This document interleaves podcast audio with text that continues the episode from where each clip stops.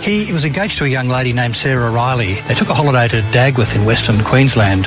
Uh, and Sarah's um, closest friend, uh, Christina Macpherson, was there at the family uh, station. And, um, well, look, you have to say Banjo and Christina hit it off.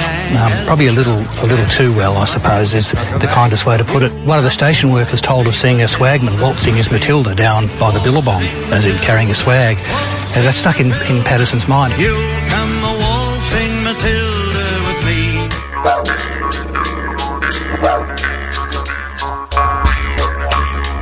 G'day, guys, and welcome to Aussie English. My objective here is to teach you guys the English spoken down under. So, whether you want to speak like a fair income Aussie, or you just want to understand what the flippin' hell we're on about when we're having a yarn, you've come to the right place. So, sit back, grab a cuppa, and enjoy Aussie English.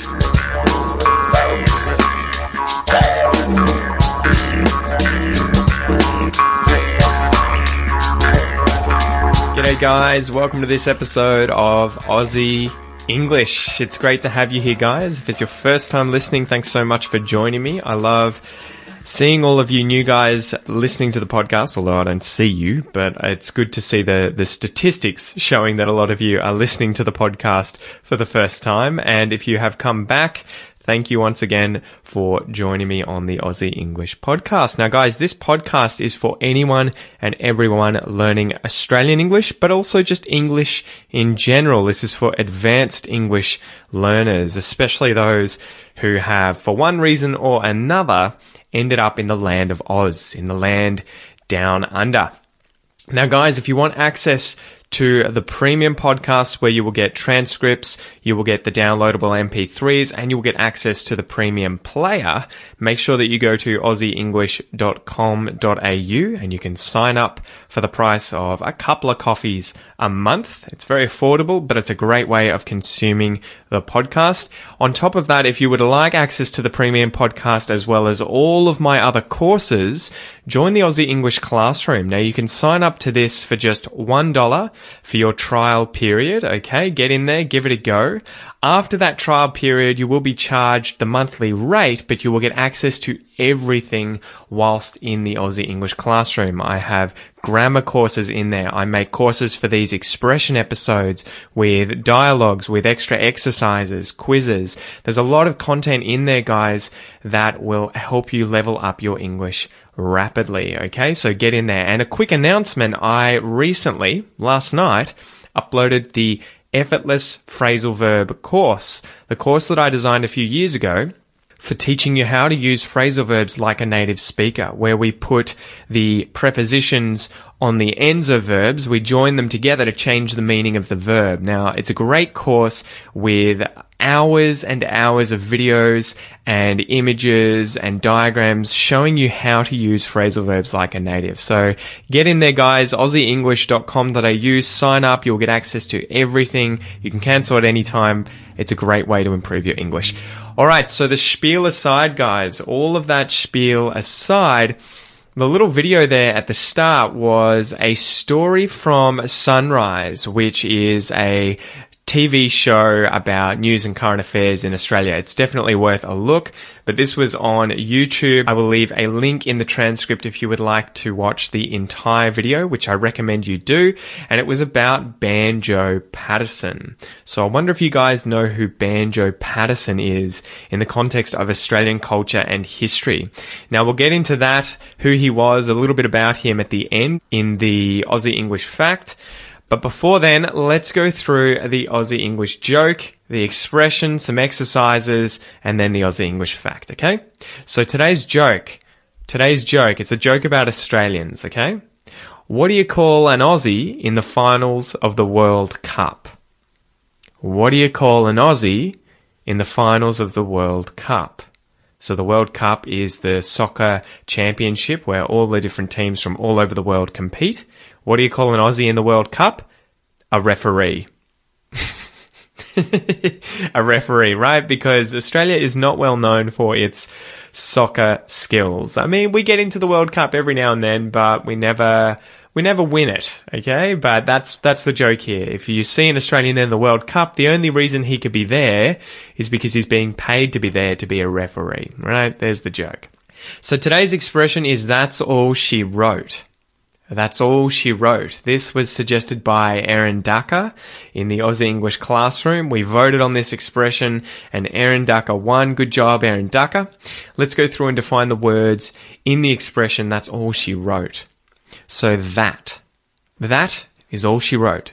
That is referring to a specific thing previously mentioned, previously uh, understood or known, right? Something that you've already mentioned, you can say, oh, that, that thing, right? That.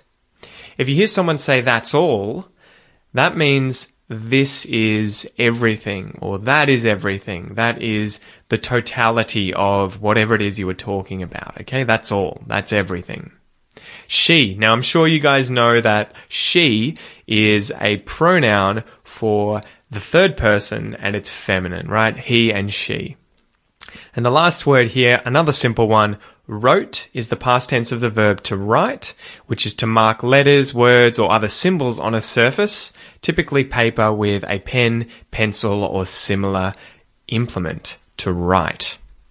So the expression definition, guys, that's all she wrote. Have you heard of this expression before? That's all she wrote, guys. That's all she wrote.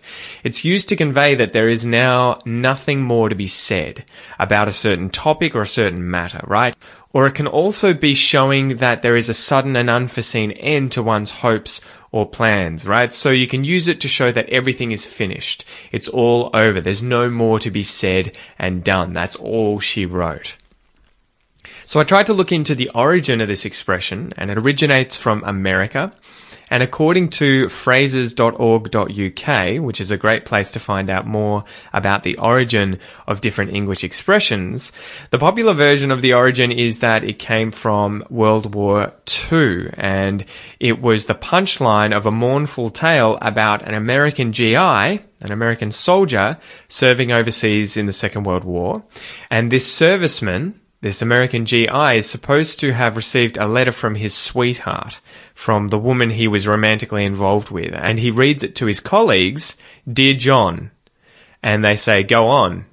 And he says, Oh, that's it. That's all she wrote. So apparently, these Dear John letters were sent to uh, people in the military, people at war from women, when they were effectively dumping them, right? They would just write, Dear John, and it was a sort of subtle way of saying we're breaking up, okay? So, you know, it would be the equivalent of a text message today saying, It's over, you're dumped, okay? That's all she wrote. So let's go through three examples of how I would use this expression in day to day life. So example number one, Game of Thrones. Are you guys watching Game of Thrones? This is a great example. So we've been watching Game of Thrones on the TV recently. I'm obviously obsessed with it. It first came out in 2010. You know, since it came out, there's been eight seasons, 69 episodes, something like 55 hours of story, of plot, of White Walkers, of dragons, of different houses, of betrayal. And we're two or three episodes now into the eighth season, the final season. There's only three or four episodes left. When this season finally finishes, when the final episode airs, that'll be it. That'll be all she wrote. It'll be finished for good, right? So it'll actually be all that George R. R. Martin wrote of the story, but we could say that'll be all she wrote, or that's all she wrote, to show that it's completely finished. Example number two. Imagine you're playing a game of Monopoly with your family.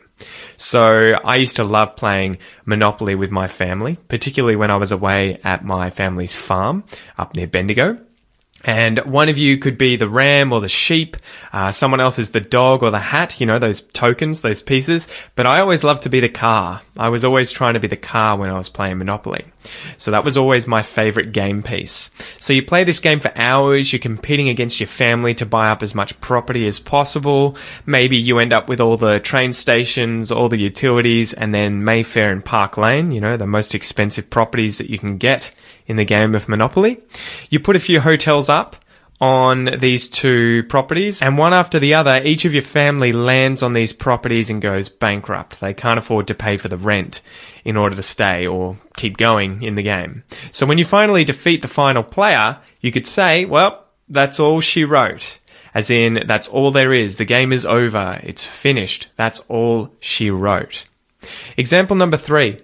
And this is a bit more of a morbid example, but, you know, it kind of, it's a good example. You've got a grandfather and he's lived to the ripe old age of 101. He can still get around quite well and he loves keeping active. He loves gardening in the front yard of his house or, you know, going for walks. One day he pops out to give his roses in the front yard a water with the hose and all of a sudden he has a massive heart attack and he drops dead on the spot. He dies. He kicks the bucket. He passes away. So when you hear of your grandfather's death, you might be really sad that he died, but at the same time, you might be really stoked, really chuffed, really happy that he died doing what he loved, right? He died doing something he really enjoyed. So someone could say, well, he was out in the front yard one minute watering his plants, and the next minute he was dead on the ground, and that's all she wrote. As in, his life is completely finished, that's all she wrote. So hopefully now, guys, you understand the expression, that's all she wrote. You can use it to convey that there is or was nothing more to be said about a certain matter. You can also use it to show a sudden or unforeseen end to your hopes or plans. But broadly, it's just when something is finished, when something is over, when there's no more to be said or done. That's all she wrote. So as usual, guys, let's go through a listen and repeat exercise. This is your chance to practice your pronunciation. So if you want an Aussie accent, obviously try and mimic me, try and copy me as best you can. If you're working on any other English accent, you don't necessarily have to copy my pronunciation, but try and say these words after me in your chosen accent. Let's go. That. That's. That's all. That's all she. That's all she wrote.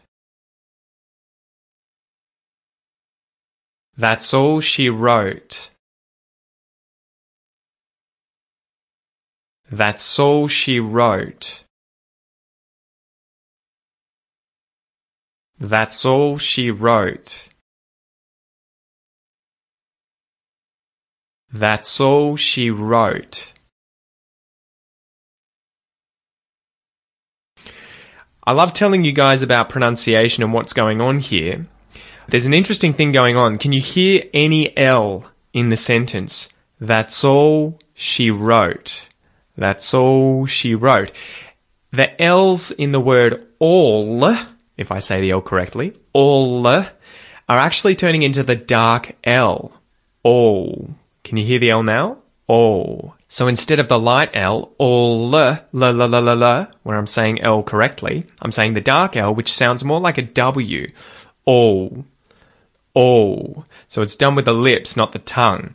This happens when there are L's followed by a consonant or no sound at all. So you only use the dark L as long as it's not followed by a vowel. That's all she wrote. Okay, so try and say that with me in the following sentences. And know too that if you want to learn more about Australian pronunciation and English pronunciation as well in general, jump into the Aussie English classroom and complete the English pronunciation course. This is a great way to learn how to sound more like a native speaker. Let's keep going. I said that's all she wrote.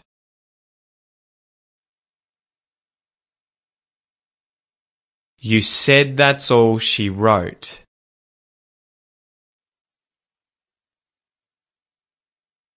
He said that's all she wrote.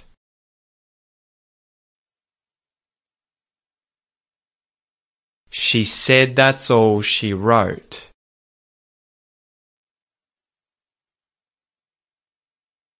We said that's all she wrote.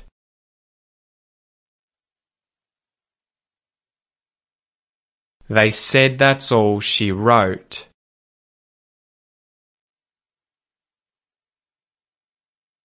It said that's all she wrote.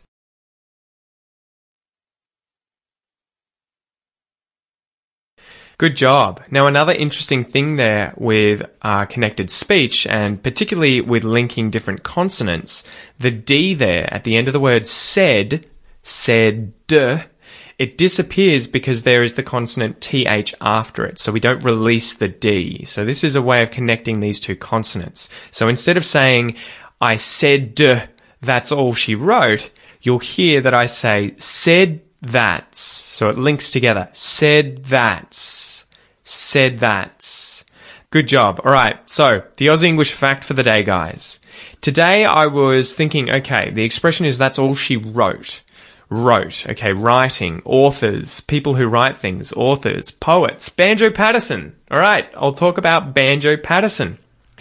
So Andrew Barton Paterson, more affectionately known as Banjo Paterson by the average Australian, was one of Australia's most famous poets, as well as also being a solicitor, a journalist, a war correspondent, and even a soldier throughout his life.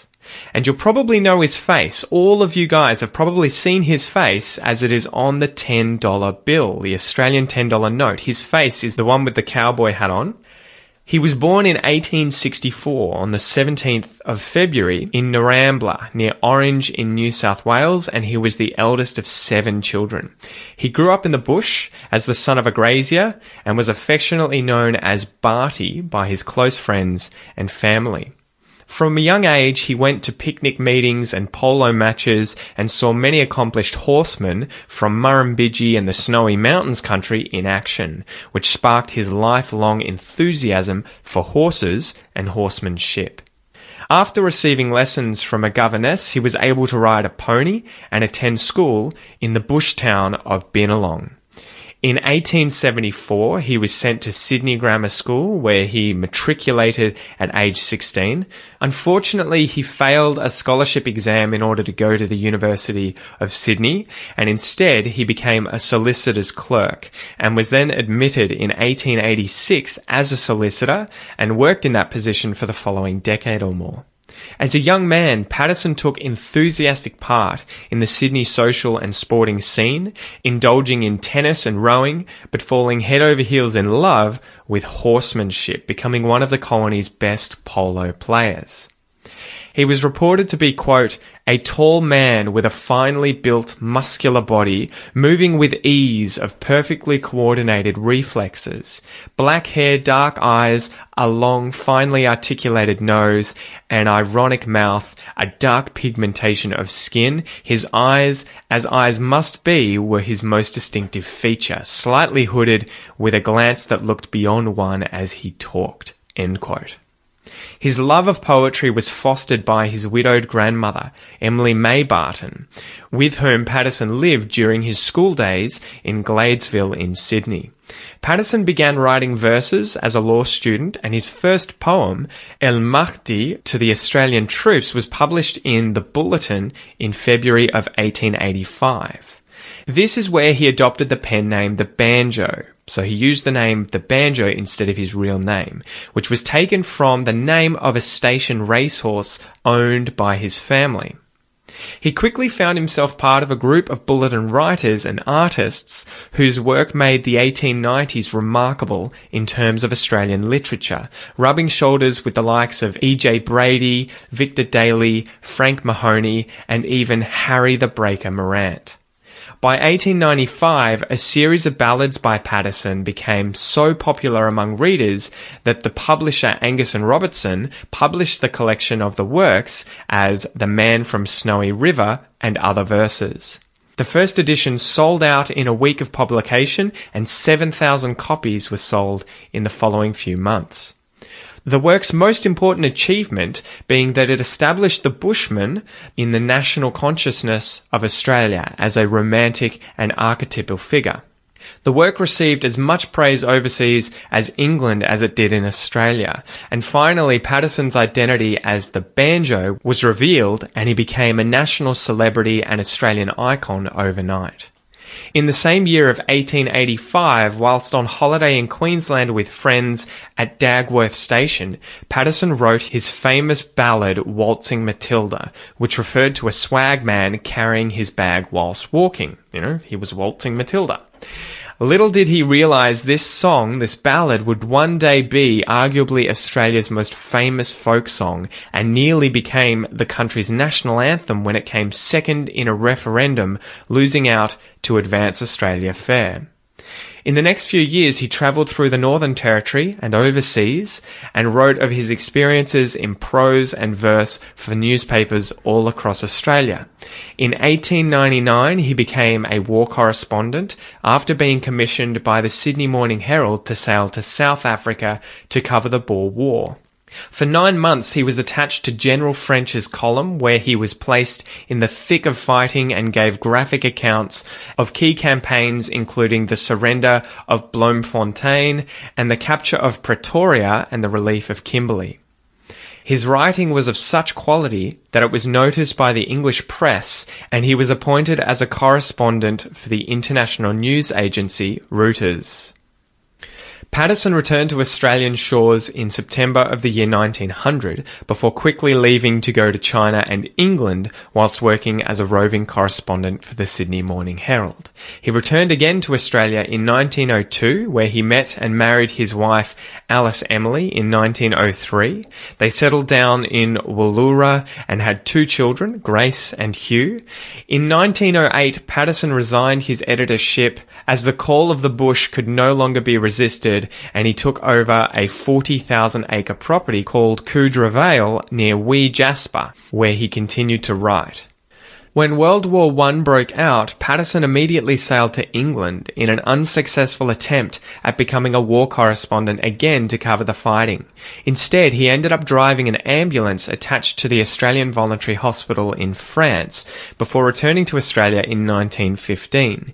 He then made three voyages with horses to Africa, China, and Egypt where he was training these horses and was then commissioned in the 2nd Remount Unit of the Australian Imperial Force. He was promoted to captain while serving in the Middle East, wounded in the year 1916, shortly after which he rejoined his unit and was promptly promoted to major, where he commanded the Australian Remount Squadron until he returned once again to Australia in 1919.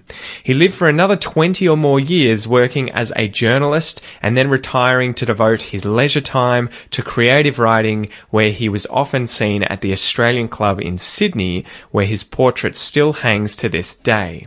In 1941, Banjo Paterson died following a short illness and was survived by his wife and children.